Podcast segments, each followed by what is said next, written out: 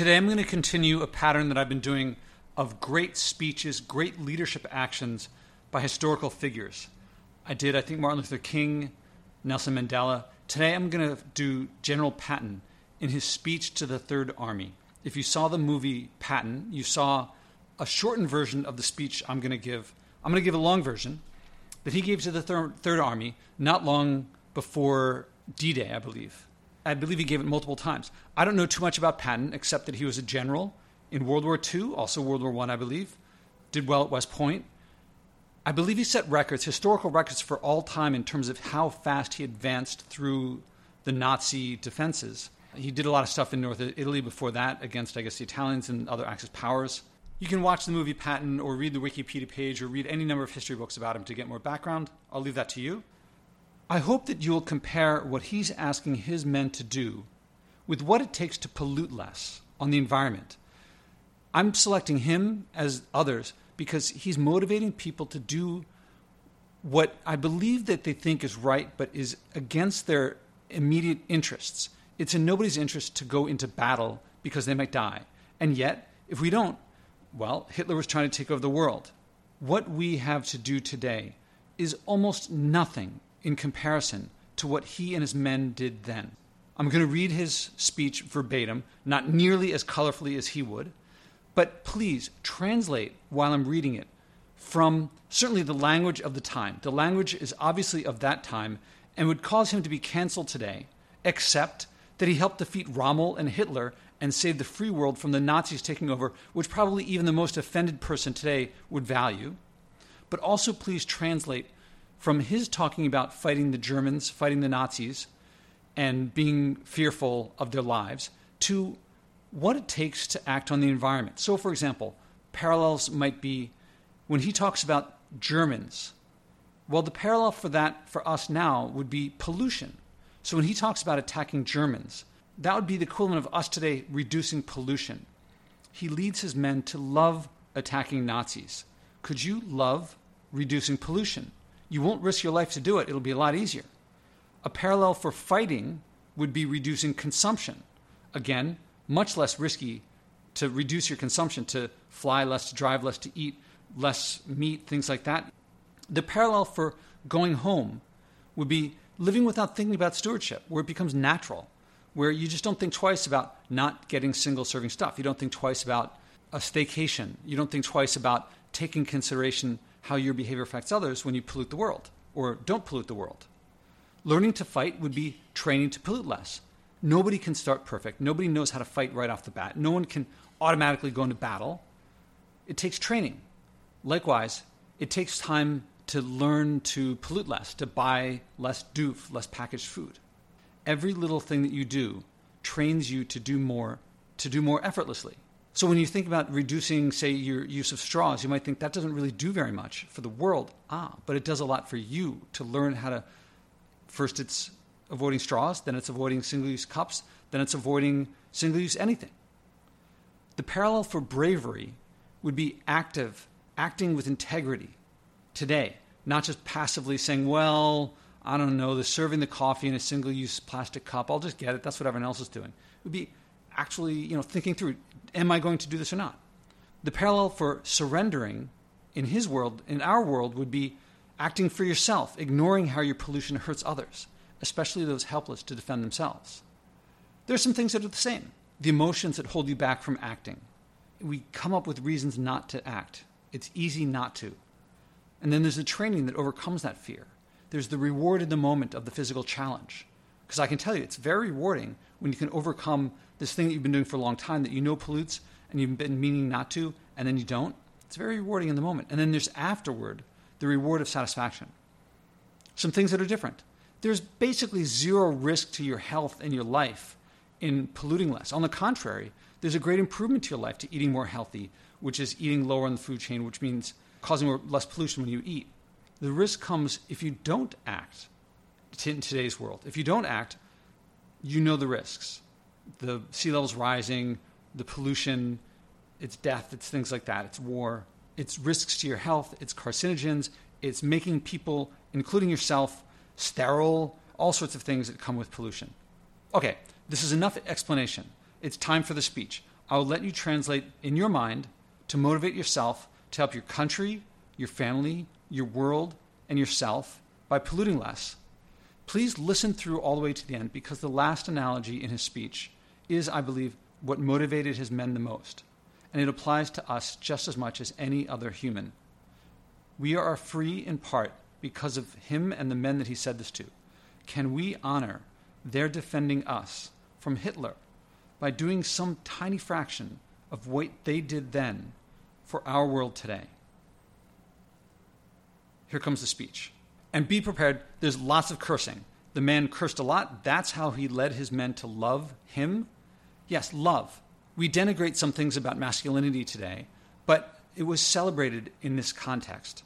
And yes, there's lots of cursing, there's lots of rough language. That was then. I hope we can handle it today. Here goes. Be seated. Men, all this stuff you hear about America not wanting to fight, wanting to stay out of the war, is a lot of bullshit. Americans love to fight. All real Americans love the sting and clash of battle. When you were kids, you all admired the champion marble shooter, the fastest runner, the big league ball players, and the toughest boxers. Americans love a winner and will not tolerate a loser. Americans play to win all the time. That's why Americans have never lost and will never lose a war. The very thought of losing is hateful to Americans. Battle is the most significant competition in which a man can indulge. It brings out all that is best and removes all that is base. You are not all going to die. Only 2% of you right here today would be killed in a major battle. Every man is scared in his first action. If he says he's not, he's a goddamn liar. But the real hero is the man who fights even though he's scared. Some men will get over their fright in a minute under fire, some take an hour, and for some it takes days. But the real man never lets his fear of death overpower his honor, his sense of duty to his country, and his innate manhood. All through your Army career, you men have bitched about what you call this chicken shit drilling. That is all for a purpose to ensure instant obedience to orders and to create constant alertness. This must be bred into every soldier. I don't give a fuck for a man who is not always on his toes. But the drilling has made veterans of all you men. You are ready. A man has to be alert all the time if he expects to keep on breathing. If not, some German son of a bitch will sneak up behind him and beat him to death with a sock full of shit. There are 400 neatly marked graves in Sicily, all because one man went to sleep on the job. But they are German graves because we caught the bastard asleep before his officer did. An army is a team. It lives, eats, sleeps, and fights as a team. This individual hero stuff is bullshit. The bilious bastards who write that stuff for the Saturday Evening Post don't know any more about real battle than they do about fucking. And we have the best team. We have the finest food and equipment, the best spirit, and the best men in the world. Why, by God, I actually pity these poor bastards we're going up against. All the real heroes are not storybook combat fighters. Every single man in the Army plays a vital role, so don't ever let up. Don't ever think that your job is unimportant. What if every truck driver decided that he didn't like the whine of the shells and turned yellow and jumped headlong into a ditch? That cowardly bastard could say to himself, Hell, they won't miss me, just one man in thousands. What if every man said that? Where in the hell would we be then? No, thank God, Americans don't say that. Every man does his job, every man is important. The ordnance men are needed to supply the guns. The quartermaster is needed to bring up the food and clothes for us because where we are going, there isn't a hell of a lot to steal. Every last damn man in the mess hall, even the one who boils the water to keep us from getting the GI shits, has a job to do. Every man must think not only of himself, but think of his buddy fighting alongside him. We don't want yellow cowards in the army. They should be killed off like flies. If not, they'll go back home after the war, goddamn cowards, and breed more cowards. The brave men will breed more brave men. Kill off the goddamn cowards, and we'll have a nation of brave men. I have to interject here and say what he's talking about bravery is in our world would be stewardship.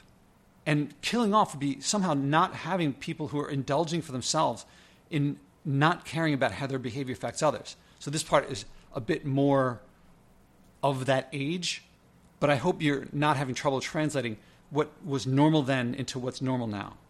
okay, back to the speech. One of the bravest men I saw in the African campaign was on a telegraph pole in the midst of furious fire while we were moving toward Tunis.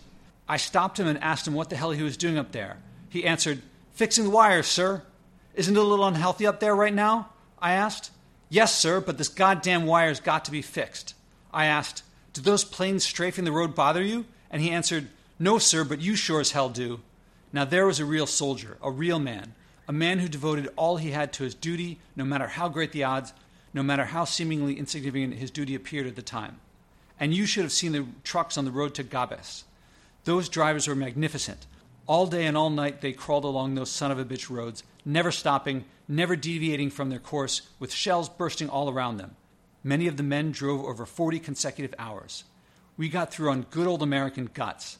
Those were not combat men, but they were soldiers with a job to do. They were part of a team. Without them, the fight would have been lost. Sure, we all want to go home. We all want to get this war over with, but you can't win a war lying down. The quickest way to get it over with is to get the bastards who started it. We want to get the hell over there and clean up the goddamn thing and then get at those purple pissing Japs. The quicker they're whipped, the quicker we go home. The shortest way home is through Berlin and Tokyo. So keep moving, and when we get to Berlin, I'm personally going to shoot that paper hanging son of a bitch Hitler. When a man is lying in a shell hole, if he just stays there all day, a Boche will get him eventually. The hell with that. My men don't dig foxholes. Foxholes only slow up an offensive. Keep moving. We'll win this war, but we'll win it only by fighting and showing the Germans that we've got more guts than they have or ever will have. We're not just going to shoot the bastards, we're going to rip out their living goddamn guts and use them to grease the treads of our tanks. We're going to murder those lousy Hun cocksuckers by the bushel fucking basket. Some of you men are wondering whether you'll chicken out under fire. Don't worry about it. I can assure you that you'll all do your duty. War is a bloody business, a killing business. The Nazis are the enemy. Wade into them, spill their blood, or they will spill yours. Shoot them in the guts, rip open their belly. When the shells are hitting all around you, and you wipe the dirt from your face, and you realize that it's not dirt, it's the blood and guts of what was once your best friend you'll know what to do. Now, again, I have to interject here and just editorialize. He's being really horrible here, but what we're talking about here is eating fresh fruits and vegetables, riding your bike instead of taking a taxi, walking, or canceling a trip and staying home and connecting with your neighbors. So he's talking about some brutal stuff because it was a brutal situation. What we have to do here, you know, not get bottled water. It's so much easier. Okay, back to the speech. I don't want any messages saying, I'm holding my position. We're not holding a goddamn thing. We're advancing constantly, and we're not interested in holding anything except the enemy's balls. We're going to hold him by the balls, and we're going to kick him in the ass, twist his balls, and kick the living shit out of him all the time. Our plan of operation is to advance and keep on advancing. We're going to go through the enemy like shit through a tin horn. There will be some complaints that we're pushing our people too hard. I don't give a damn about such complaints. I believe that an ounce of sweat will save a gallon of blood. The harder we push, the more Germans we kill. The more Germans we kill, the fewer of our men will be killed. Pushing harder means fewer casualties. I want you all to remember that. My men don't surrender. I don't want to hear of any soldier under my command being captured unless he is hit. Even if you are hit, you can still fight. That's not just bullshit either.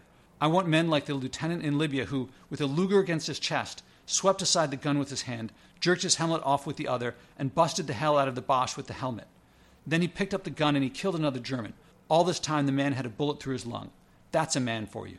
Don't forget, you don't know I'm here at all. No word of the fact is to be mentioned in any letters. Oh, I have to interject here again. I believe this was just before D Day, and the Allies were using Patton as a distraction to get the Germans to think that he was the one attacking in D Day when he wasn't. So I'm going to repeat this part. Don't forget, you don't know I'm here at all. No word of that fact is to be mentioned in any letters. The world is not supposed to know what the hell they did with me. I'm not supposed to be commanding this army. I'm not even supposed to be in England. Let the first bastards to find out be the goddamn Germans. Someday, I want them to rise up on their piss soaked hind legs and howl, Ach, it's the goddamn Third Army and that son of a bitch Patton again. And now here's the last two paragraphs that I think are just as meaningful today. I think the whole thing is just as meaningful today. But here's the last part that I wanted you to pay attention to. Then there's this one thing you men will be able to say when this war is over and you get back home. 30 years from now, when you're sitting by your fireside with your grandson on your knee, and he asks, What did you do in the Great World War II? You won't have to cough and say, Well, your granddaddy shoveled shit in Louisiana. No, sir. You can look him straight in the eye and say, Son, your granddaddy rode with the Great Third Army and a son of a goddamn bitch named George Patton. All right, you sons of bitches, you know how I feel. I'll be proud to lead you wonderful guys in battle anytime, anywhere. That's all. I hope you're able to translate that on the fly from the language of that time and that situation to the language of today and our situation. If you couldn't make that translation, I'm sorry to have subjected you to something if you found it offensive, but this was one of the great speeches to motivate people to act way more than I see anybody acting today. It's what people are capable of. We are capable of taking great risks and taking on great hardship and loving it and loving the people that we do it with and recognizing that what we do feels so small and yet is so integral to teamwork, to everybody coming together.